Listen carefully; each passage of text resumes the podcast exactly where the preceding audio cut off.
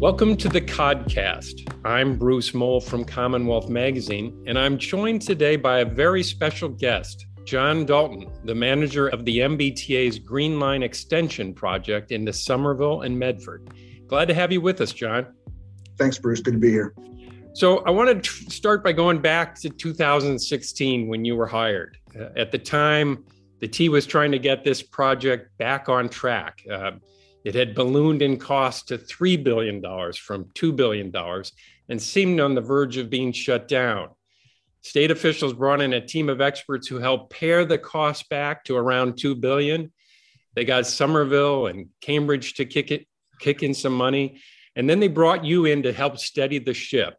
In some ways, it was a major test of whether the T could get such a big project done go back to that time if you could. Tell us a little about your thoughts in accepting this job. Did you ever think what am i getting myself into?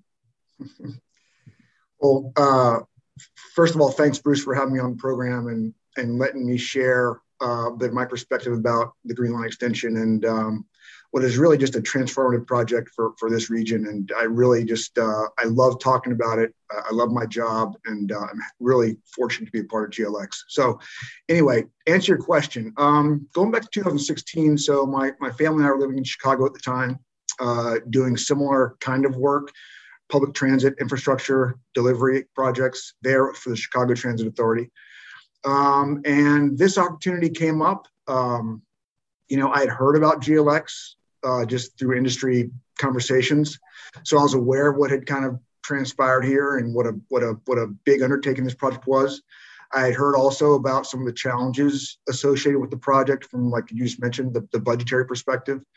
So, you know, um, not only was it a large project, kind of a high profile, um, highly scrutinized project, pretty obviously, but also it was a real, it was clearly a challenge. And, um, you know, it, it was an opportunity I, I, couldn't I couldn't pass up, um, and I really I have not been disappointed. I mean, for one thing, just I'm going to answer your question a little more than what you asked, but it's pretty rare uh, on a job like this. You come into something where there's almost almost universal support for it.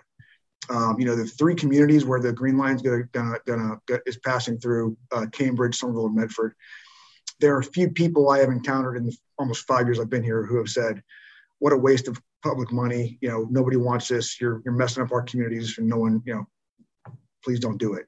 Everybody wants to get done, and that's from the public, uh, people who live there, the elected officials, the MBTA board. So anyway, it's been a real blessing to come into that kind of environment where you have, you know, people get frustrated with the inconveniences, the roads closed, the night work. I mean, totally, I get that. But broad strokes, people like will accept a lot of those inconveniences, knowing what the real benefits will be ultimately. So, uh, long long story short, uh, it was it was kind of an easy easy decision to make for my family and I to move here when we did, and uh, we haven't regretted it. So this project runs through some of the most uh, well, Somerville is one of the most densely populated uh, communities in the country, I think, and so it's it's a tight space. And I remember in broad terms sort of the challenges of get everything to fit and uh, commuter rail trains zipping through and all, all these different elements. I knew I knew you knew that going in, but has there been any big surprises, any surprising thing that that you came across during this project that you could point to and go, "Oh my God, I never expected that." Yeah, yeah. Um, I mean, the biggest surprise, which I think kind of goes without saying, is COVID nineteen. I mean, no one and that probably applies to any everybody in every industry you work in. I mean, that everybody was affected by that, and projects like this that rely heavily on you know supply chain logistics coming from all around the country. We have components coming from other parts of the world. I mean, you know, anything that's pulling material from other places aside from right under under you know under our feet felt COVID nineteen, and, and, we definitely did. Um, but I think your question is probably a little more uh, anecdotal in nature and specific. I think you know, anytime, I mean, everything we're building on GLX is is basically being built upon an, an existing, you know, rail corridor. I mean, this is this has been a this has been a built um, a built environment. It's not a greenfield environment. Said another way, I mean, there's, right. there's, there's layers and layers and layers of history everywhere in this region, of course. Um, but the extent to which we were going to encounter, you know, um, kind of unforeseen conditions, buried conditions, whether it be contaminated material from some old rail yard that no one knew had been there 200 years ago, um, or you know the rock layout levels were somehow sometimes a little different than we anticipated, and we remember a lot of the project is putting in drainage. I mean that doesn't get a whole lot of attention because I mean who cares, but because of where the Green Line corridor sits, kind of below street levels in Cam- in uh, Somerville and Medford mostly, we collect a ton of runoff water from the abutting communities. So an awful lot of what we had to build was the drainage capacity to manage that inflow of water. So, you know, high levels of ledge or high levels of rock, um, we knew some of it would be there, but I think the the the extent of it was, you know, if I had to do it over again, we may have done a, done some more what we call test pits early on to really confirm uh, exactly what the rock profiles were, you know, in, in this area. We knew some, but not exactly as much as we, you know, would have would have been good to know at the time. So the I'm thinking about this. I've looked down into some of these areas. So the water would come in, and then you've got to figure a way to channel it and get it out of the out of that area. It's a mixed bag, Bruce. I mean, in some places we, we retain it. Um, we can't we can't inundate you know the, the the surrounding water management infrastructure of the cities we're running through with our own water. So, you know, we collect water. We have, you know, some of these major drainage infrastructure uh, structures are really almost storage tanks effectively. So it allows us to, you know, collect water, kind of hold it, if you like, and then kind of release it in a more controlled environment so as not to overwhelm the adjacent uh, drainage infrastructure of, of the cities. So I remember um, when the whole project sort of blew up before you arrived. Um, one of the complaints about it was there was just a handful of MBT employees sort of overseeing the project. Yeah. And you came in, and I remember you were staffing up. What did you? What level of staffing up did you get to, and and how did that compare, if you know specifically, to what was before?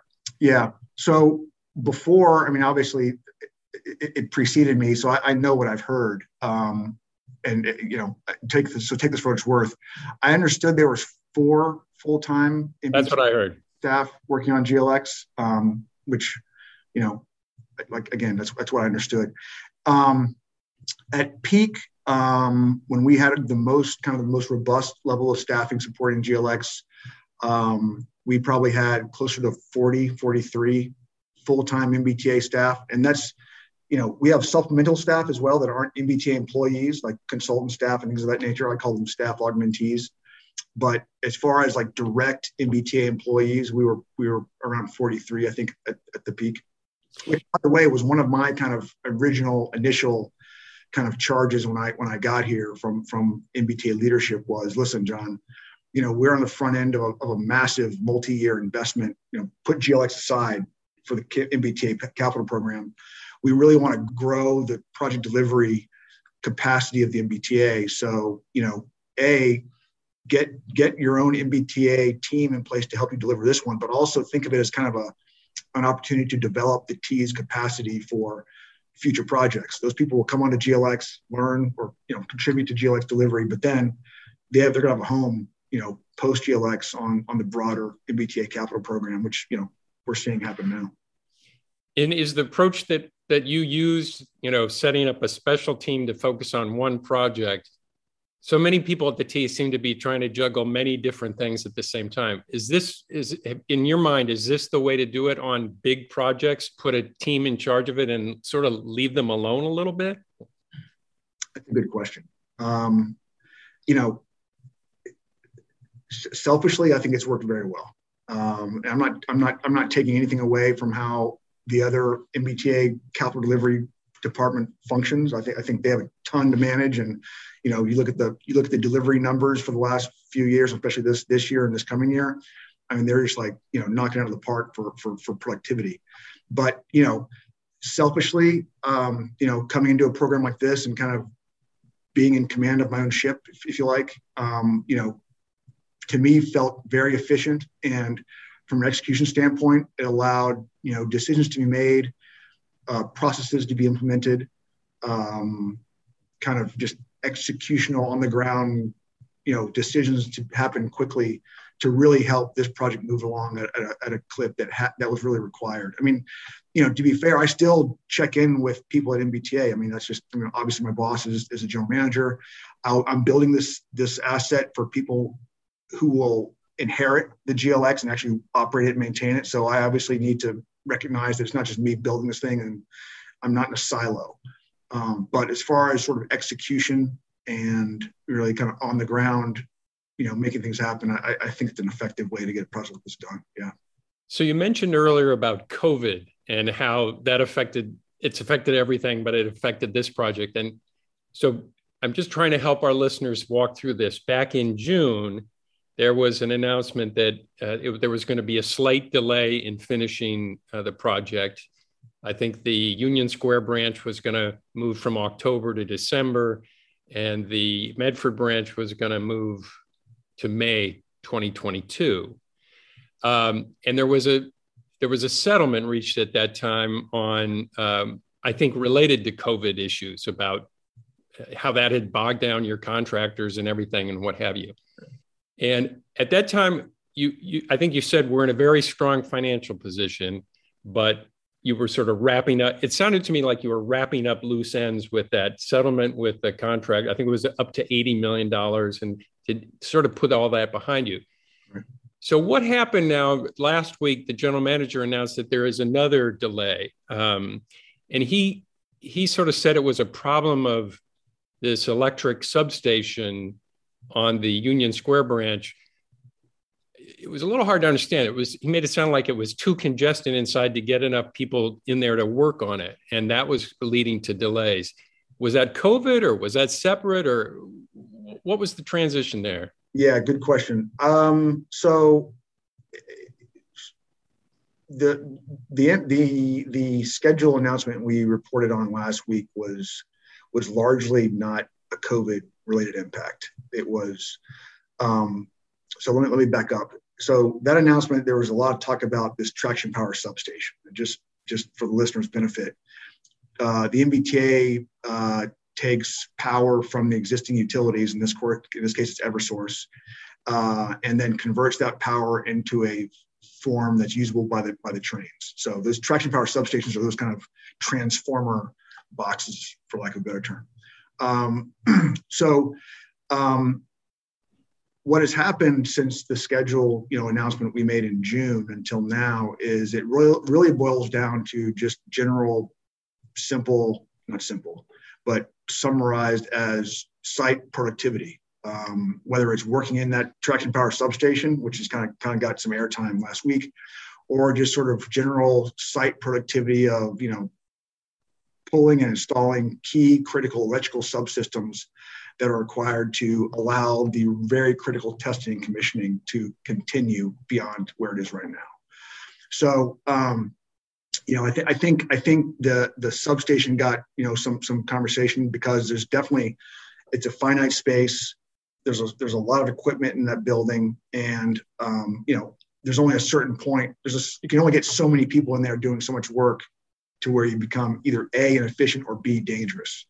So, you know, um, it's kind of it's kind of not a COVID thing so much as much as is just sort of site productivity uh, rates.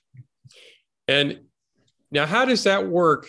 Because um, I think the general manager said there are two of these traction substations on the Medford branch of the line. So he was hoping what you've learned with this one will translate to to work on that one. So he's hopeful that that will not be delayed beyond May of next year. What's your sense? Is that fair? Are you you trying to keep, stay with the same schedule on that on that line and that brand? Oh, yeah, definitely. I mean, that's what we do every day is try to keep the schedule uh, where where it's been um, um, advertised. Um, you know, I, I think I, we definitely are learning a lot on branch one, and we kind of part of the reason we staggered these things, branch one and branch two, was for this very reason to kind of not only train, you know, the contractor and their installation and testing commissioning crews, but also train MBTA. I mean, this is the first extension the MBTA has put into service in, in many years. And it's not, you know, there are procedures and processes one follows, but until you're actually doing it, you're, you know, there, there's definitely benefits to be be enjoyed by having branch one, get that done, then move on to branch two. So, uh, yeah, definitely. The good news is a lot of the things we're kind of picking up on this branch one work uh, is rolling them over and applying to branch two. Um, and yes, there are two traction power substations on branch two. They're a little, one is very similar to the one for branch one. The other one's is, is, is the same equipment, just a very different configuration. In fact, it's a two-story building instead of a one-story building, but you know, effectively it's the same, you know, same, same, same function. Okay. So is your confidence level pretty high that you the end is in sight and you know when it's coming pretty pretty well or are you still worried about unforeseen things popping up here at the oh end? yeah i mean i'm always I, mean, I will worry about unforeseen things popping up until you know we, we put that that first train into revenue service on medford branch i mean you know one of the things i've tried to stress for you know a year and a half now is you know on a job like this first you got to live you kind of live through the differing site conditions of the underground you know the stuff i talked about a minute ago the contaminated soils or the abandoned utilities or higher rock or all that kind of stuff. You know what we're in you know kind of what we're the, the next sort of real worry bucket if you like is the testing and commissioning. I mean you know there are all these different systems that come together that you know have all been tested in the factory in their own discrete factory production make sure all the, all the components function and do what they're supposed to. Um, each component is then brought to the MBT, brought, brought here to the project and tested once it's installed again, kind of discreetly. Like each component is tested discreetly in its own on its own rack or in its own room or whatever. And the next phase is you test the components and see how they work with one another. You, the, the interconnectivity of the different components. In other words, does the power system talk to the, to the communication system? Does the, um, do the cameras talk to the power system? All these different things they work with one another. And then the last thing is you introduced the trains. The trains are kind of the the missing link if you like to make sure everything a keeps talking to one another and b interfaces with the vehicles the way they're supposed to. So the point the point i'm making is you know there's lots of things that in theory should work without a hitch. But you know the reason we have a pretty you know a, a, an established testing period for both all the individual components on their own, the components to with one another, and then the components with one another and the light rail vehicles combined is because you're going to have hiccups, and that's why you do it. And you got to make sure that all those hiccups have been identified, you know, kind of a root cause analysis performed and fixed before you put the public on it. So, you know, yes, I am confident on the schedule we've put out, um, but you know, do I worry? Yeah, I do worry.